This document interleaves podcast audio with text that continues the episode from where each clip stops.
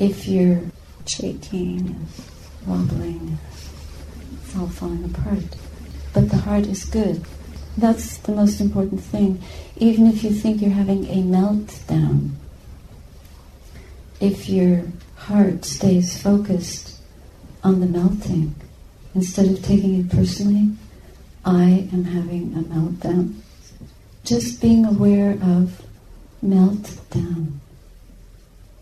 In the same way, when you're overexcited or obsessed with something, and you can be aware of, instead of I am obsessed, just being aware of there is obsessive activity. Just observe the result of behaving in that way and come back to the center from which we can make a choice. Do we want to do this? Do we want to just follow this? Like walking across a bridge. If you want to cross the river, you need to find the bridge. And if you want to cross over a difficult moment, you need a bridge. And the bridge is sometimes stopping. Stopping and allowing yourself to regain your balance. Even if you have one moment of balance, it's better than no balance. It's like one moment of non fear is better than just spinning with fear or spinning with thoughts. Whatever your thoughts contain, they will color the mind, they will disturb the mind, distress it, and give us only turbulence to run on. Now we're going beyond just the intention to stay on the path. We need skillful means to work with. So we, we're trying to direct ourselves to wholesomeness, away from unwholesomeness. This is the first thing to notice. What is the quality of the mind state?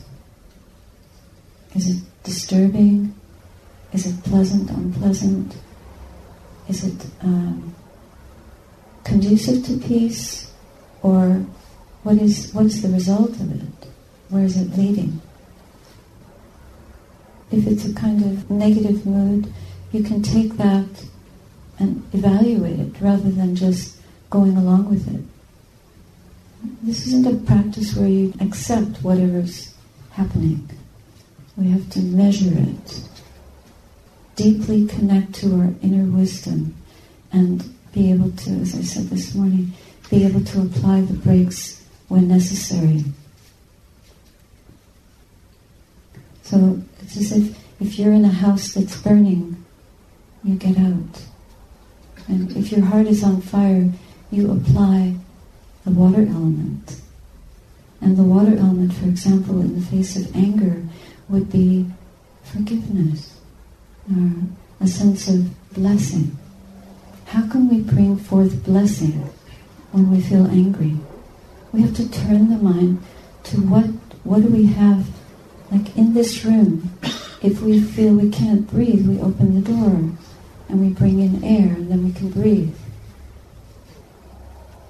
So turn your mind to something that will uplift it so that your anger doesn't burn you up, so that you gain a moment of strength.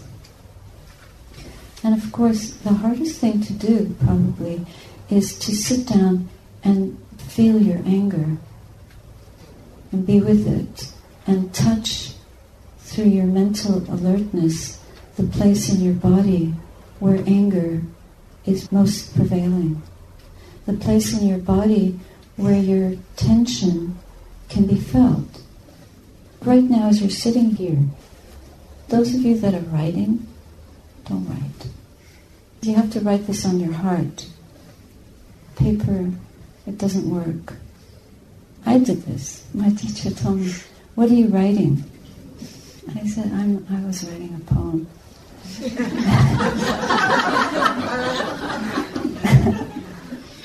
he, he said, Write it on your heart. And so I had to stop.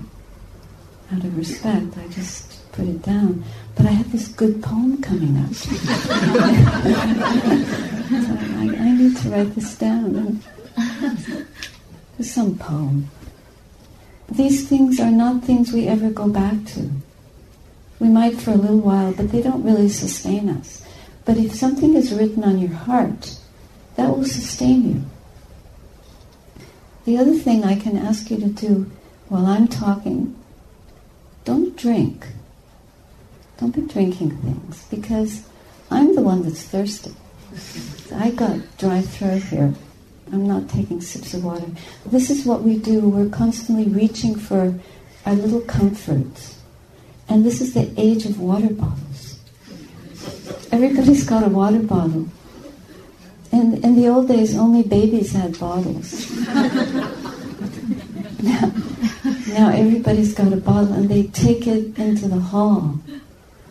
So it's not that hot in here, is it? These are symptoms of our habitual patterns and habitual ways of doing things, and we don't even think. We just reach for our little bottles and we take them with us everywhere. And we have very fancy bottles. We have bottles that have stripes and spots and different colors and odd shaped covers. And uh, at the Hermitage, we have a collection of water bottles. people leave them behind. Our life is so cluttered. And we have a lot of people visiting, so we get their clutter. We have enough of our own clutter. But the way out of the clutter is to practice a little bit of renunciation. And when you're caught up in a state of anger, you have to practice a bit of renunciation, which is to be able to feel the discomfort of that burning sensation and stop and f- allow yourself to get in touch with the physical counterpart of that mental state.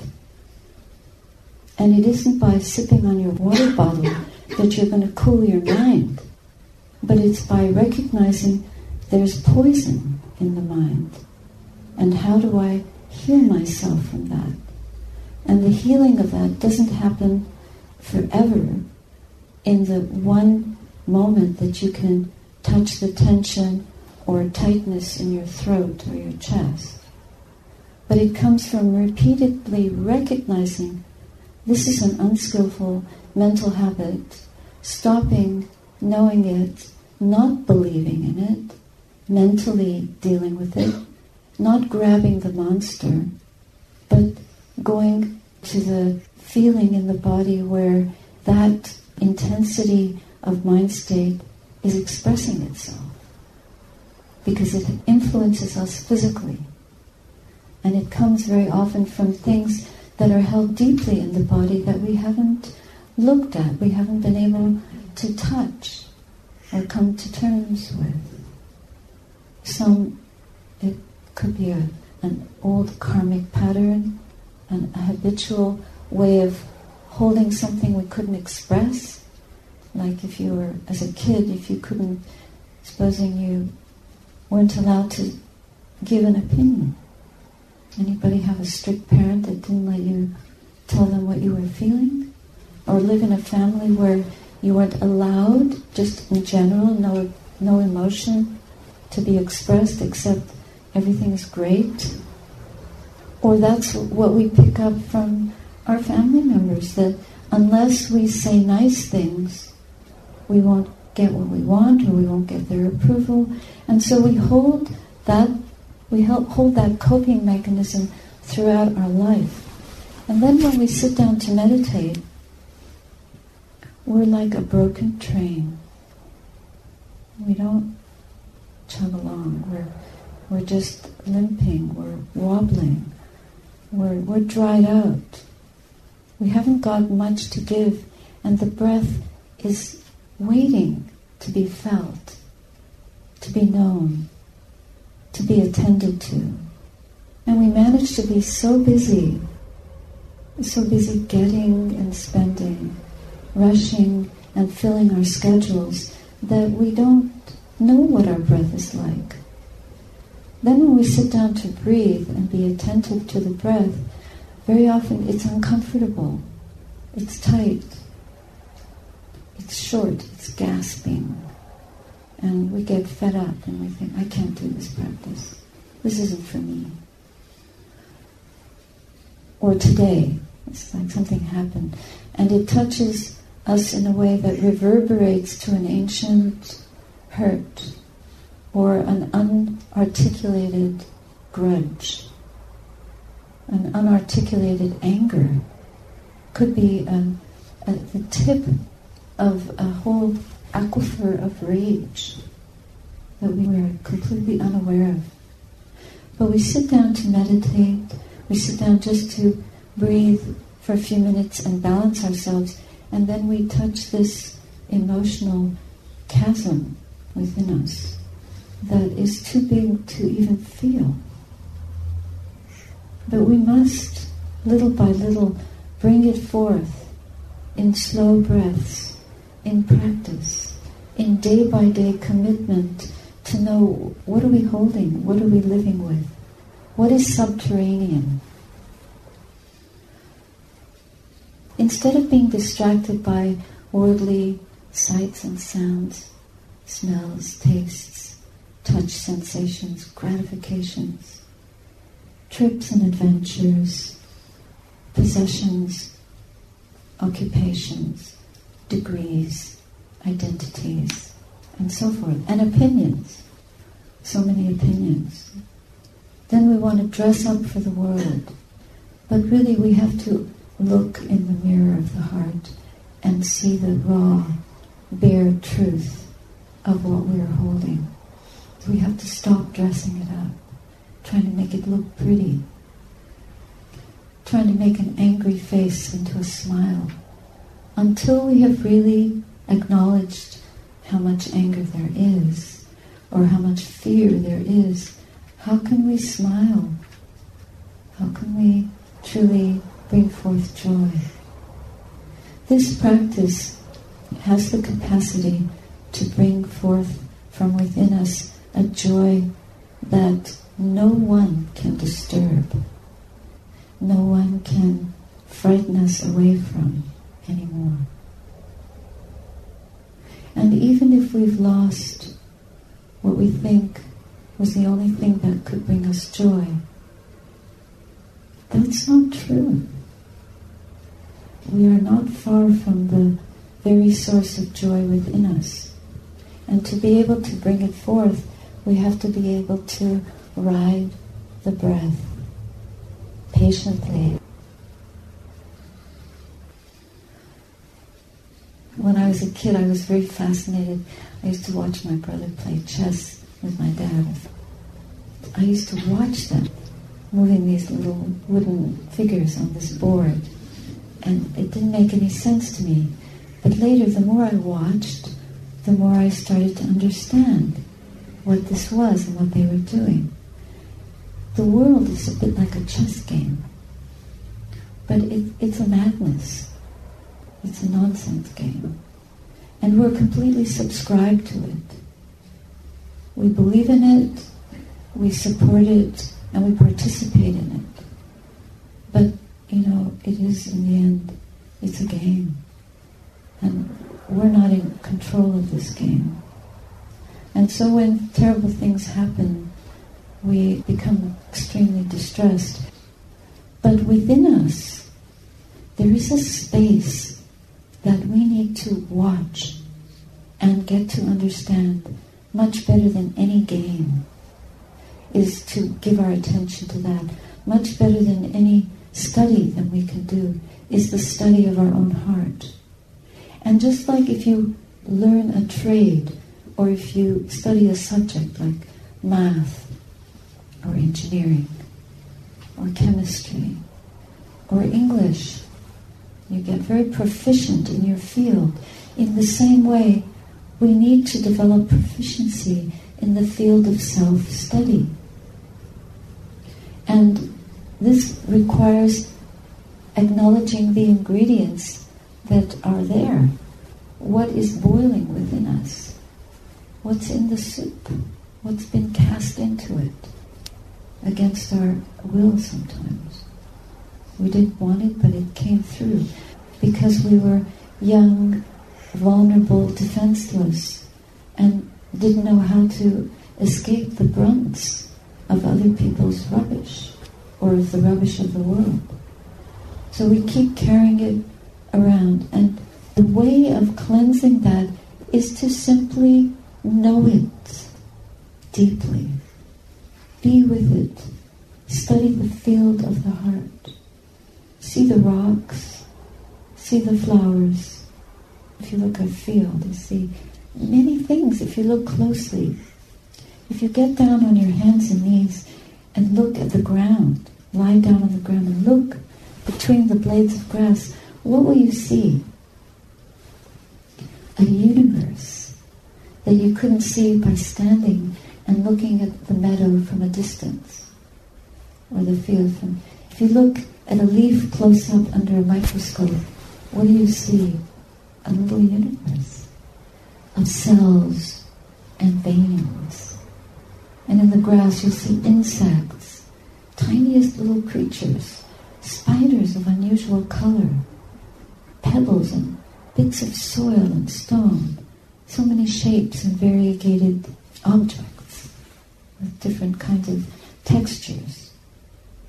And this is what we see when we look within. We see a lifetime or lifetimes of surfaces and stains and impressions and phenomena of many sorts. And we also touch things that are untouchable. We see things that are burning within us our fears, our fires of longing, of unrequited loves and failed relationships, and so many things like that, memories. All of those lying within us. And by looking at them and studying them. That what we've collected as human beings on the journey, we can be amazed. These are dead, they're past, finished. We have to know them as they've arisen and were sustained for a while and passed away, acknowledging this is no longer. We breathe life into the present moment and we can put aside the past, really. Put aside the future. And just hold that space as a journey that we've walked. And these were all the different experiences that taught us something. And now we have the, the wealth of that experience. Whatever we hold that we cannot hold, we touch it with a forgiveness and acknowledgement. Yes, this happened and we can let it go. Yes, this is finished. We can let it go. By letting it go, we release ourselves from the shackles of so much. But it doesn't happen quickly. It happens by looking again and again and again. The longer we look with that kind of eye of knowing, openness, investigation, wisdom, we see these things not as me and mine, but just as arisen, passed away, arising and passing away. It could be arising and passing away now, but it's impermanent. It's not what we are. And it's brought suffering or happiness. Those happinesses are also gone. But what brings us real joy is waking up to the journey itself and to the strength we have to look, examine, and let go. Looking with wisdom, studying, examining, holding under the view of impermanent suffering, not self, empty. And then it's just, it's just a little pebble in a field. It's a spider crawling up a blade of grass. It's the shadow of the sun between the plants growing. The field of the heart is as variegated as the field on the hillside or the trees in the forest. We don't have to study every tree to know the meaning of forest or to know the meaning of tree. We don't have to study every anger, every moment of disappointment or despair that we felt to know what despair feels like. So just feel it in the body, and by allowing it to be felt, it, it dissipates. The more we study something, the more proficient we become in knowing it for what it really is. And we see that it's empty, it's impermanent. It's like the breath. It comes in and it goes out. Now it feels like anger. Tomorrow it'll be boring. You might not want to even look at it. But just to see how the mind can release by knowing things exactly as they are, we can release ourselves from the heaviness that we're carrying.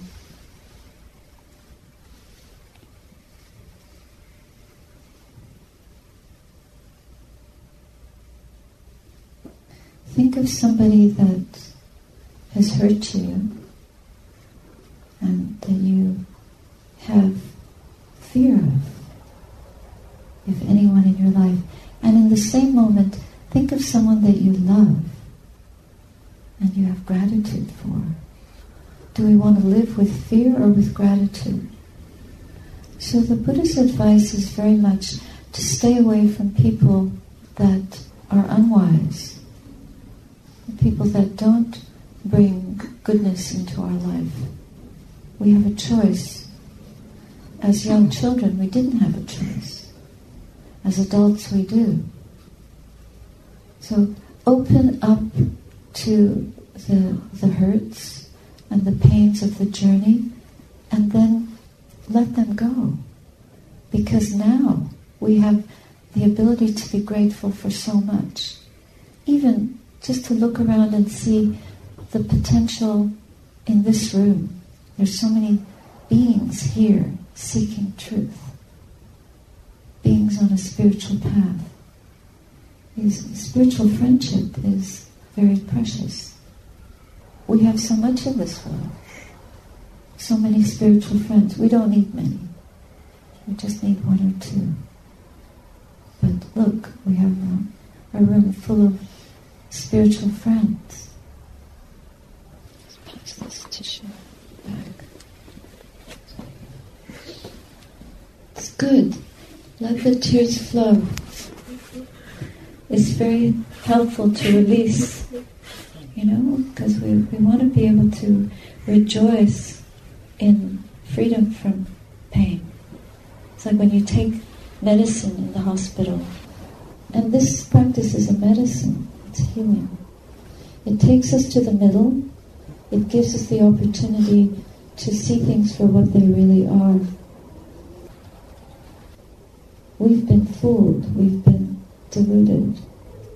We have to dust ourselves off. And it's not by following a technique.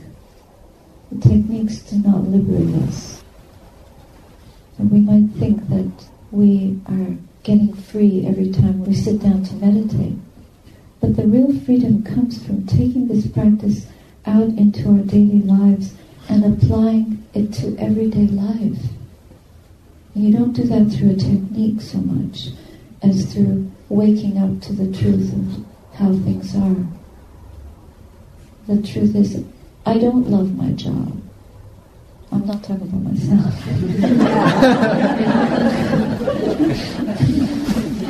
I really love my work. I will never retire. But, you know, a lot of people don't love their job, don't love their family members, don't love their partners. These are serious conditions. Do you want to live like that? We have to make wise choices. If you don't love what you're doing, well, why are you doing it? Find a way to do it in a situation that would be much more joyful for you. Then you can apply some time to the practice. Otherwise, being unhappy at work, if you sit down to meditate, you'll be thinking a lot because you'll be holding a lot of unrest, restlessness, and anxiety in your heart. because you're not really living in a way that's in harmony with here, with your heart. This is where truth can be given a voice. It's not by blaming the world, blaming our job, blaming our lack of education, our poor health, the color of our hair, our age. Oh, the world is passing me by. Our sense of being lost. But it's by finding the goodness in here and then bringing it forth in every day. We need to see the truth of what we're doing. By seeing the truth of what we're doing, we can then reflect better the truth of what we're feeling in here. We can come to a place of strength by seeing the truth because the truth will set us free to know how much dissatisfaction, how much dukkha, how much fear there is within us, and to also find the places of joy and non-fear and non-anger that are within us, and bring those out into the light. Bring those up into consciousness. Let those be our guiding posts, our safety, our refuge. So then, instead of going to the movies, instead of watching videos on the internet. Just watch your mind. So much movie. There's lots of video in there. It's already downloaded. We've been downloading it for years. And we never replay it. So we forget what we've had to live through and what we've had to endure, and we forget. So just study that. Get to know yourself intimately. And then find the place where you can cut through and get to the center point where your mind doesn't move to the past or the future and is no longer wanting anything at all.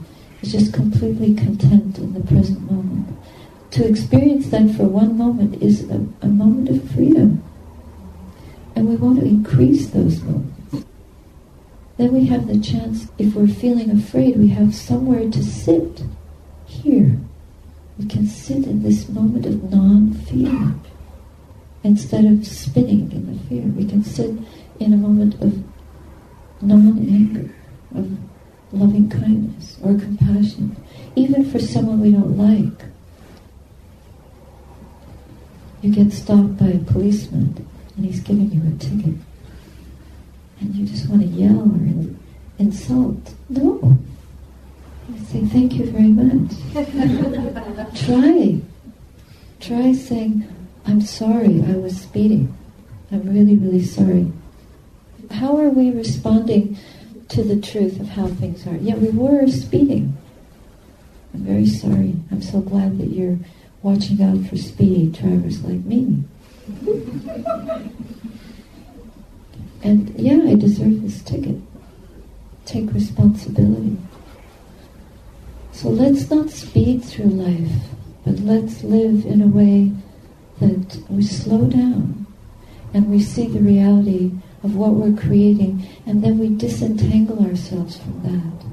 And we press the reset button and start over every day meditate, come to the center point, balance, put in the ingredients for wholesome thoughts, wholesome action, wholesome speech to arise. That's the Buddha's teaching, is to develop wholesomeness, to purify the mind, to strive in the direction of purification. At first we have to clean up the mess so it feels like very hard work. If anyone here has been through cancer treatment, there's radiation and terrible drugs to get rid of this virulence in us. But then once you get past that, you can experience a powerful remission. There is remission through the Dhamma. There is remission from fear, hatred, and delusion. That's redemption. No one out there will save us. But by turning inward and seeing our own condition, examining our mental condition and seeing how mentally unwell we are or how much work we've done. We continue, we keep probing and applying the right medicine, the good medicine with the Dhamma. And then we redeem ourselves from the snares of the world, from the snares of Mara, the impostor that taunts us with all kinds of exciting ways of operating and functioning in the world. Just a few years ago, a cell phone was a very unusual object, and now it's become standard. I wonder how dangerous this is. People are so disconnected. They don't sit and talk to each other anymore. They just talk to their cell phones. Do you ever do that? I even see people walking down the street using their phones while they're walking. Never mind while they're driving. It's very scary. But now you get a ticket if you do that. You have to thank the policeman. Let's use these things in measure so that we don't become even more attached. We're, we're shackled to worldly things and worldly habits. We want to disengage from that. Eventually, we're going to have to let the world go completely. We have to let the body go completely. This life is a preparation for higher work.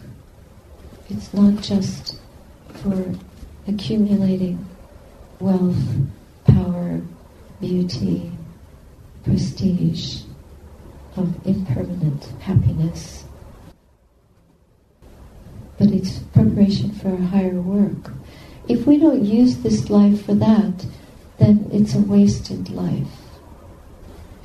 But if we use our life for that, then we can serve ourselves and we can serve other beings.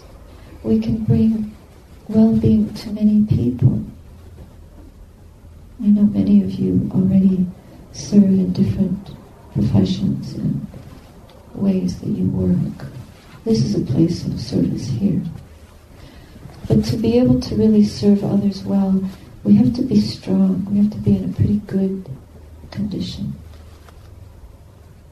One of the most joyful things I found from my life was being able to give the Dhamma to my parents.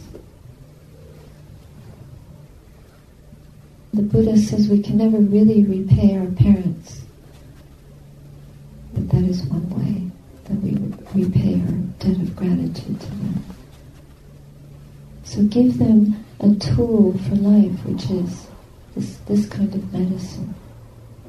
But don't try to force it down their throats.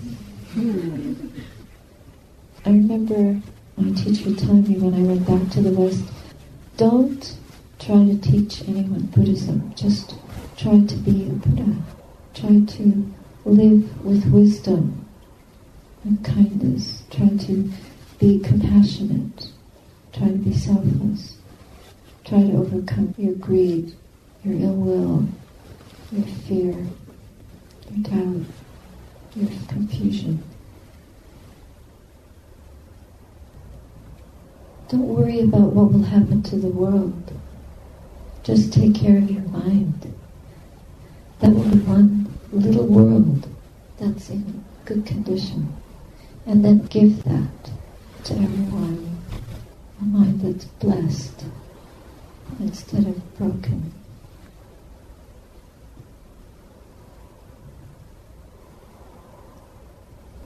The traffic outside reminds me of the traffic in the mind. It just keeps it's running along. And it reminds me of my teacher in, in Nepal many years ago, Sayadaw Unyana Punika. At that time I was working for the UN and I had a, a nasty colleague. She wasn't nasty, really, but uh, you know, I felt that she was kind of nasty. and I used to complain to him about her. There's this woman at work and she wants my job. She's trying to get rid of me. And he said, You should practice metta towards her. I didn't know what that was. He said, Loving kindness. Okay. So he said, Whenever you think of her, try to send your loving kindness towards her. So I would do this practice for about 45 minutes, an hour every day, and I would think of her. And sometimes I'd get really upset, but I would just try to think thoughts of loving kindness over and over again. And may you be well, may you be happy, may you not have any pain, may you be nice to me. Oh! You're not supposed to say that. and then after quite a few weeks, I came to him one day, and she was really giving me a hard time at work. And I came to him and said, one thing, it's not working. he said, what do you mean? I said, she still do- doesn't treat me very well. And he said, you're missing the point. you know, you can't expect other people to change. But you have to change the way you respond to other people. So even if they're not nice to you, you can be nice to them. Oh, can't change her, but I have to change. So then I would do these phrases in my heart. May you be well, may you be happy, may you be free from suffering, may you be free. Not may you be nice to me, but may you be free. How do we act when we're upset? Are we nice? No. How could we expect other people to be nice if we're not nice? We're not always nice. Is there anyone in here who's always nice? Just raise your hand. Come on. Do you think you're always 100% nice? So there we go. But we want other people to always be nice to us. How come? Because we're deluded. but if we purify our minds more and more and more, it's possible for us to be nice even when people are mean or irritable. When we were driving here this morning, we accidentally moved into the lane in front of someone and they made a very nasty gesture. so much anger.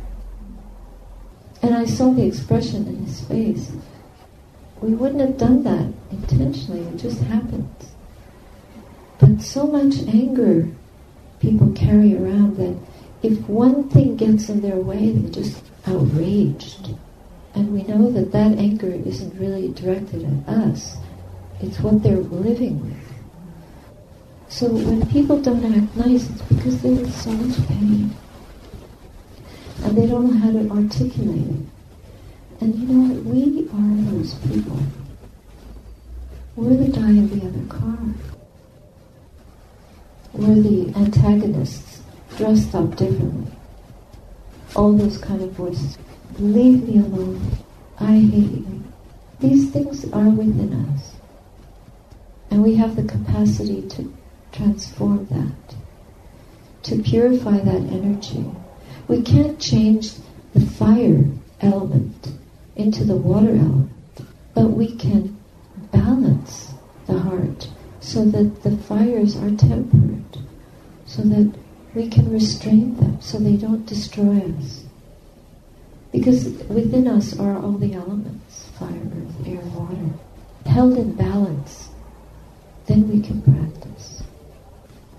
That takes restraint, it takes awareness, it takes wisdom, it takes practice. And we start by understanding the value of virtue, purity, developing it, and protecting it, carrying it around like a treasure. So I was very careful. I felt the burning, and I felt compassion. I know the damage of that kind of mind state. He doesn't. I felt the fire here. He doesn't realize how much he's burning. The world is on fire. The world is burning up with these fires of antagonism, misunderstanding, outright hatred, cruelty, terrible cruelty. But if we can purify that within us, we already lessen the fire. And then when we meet other people who are burning up, we just do our best to respond well. We won't always be able to do it but we practice. So let's walk and I'll stop there for now.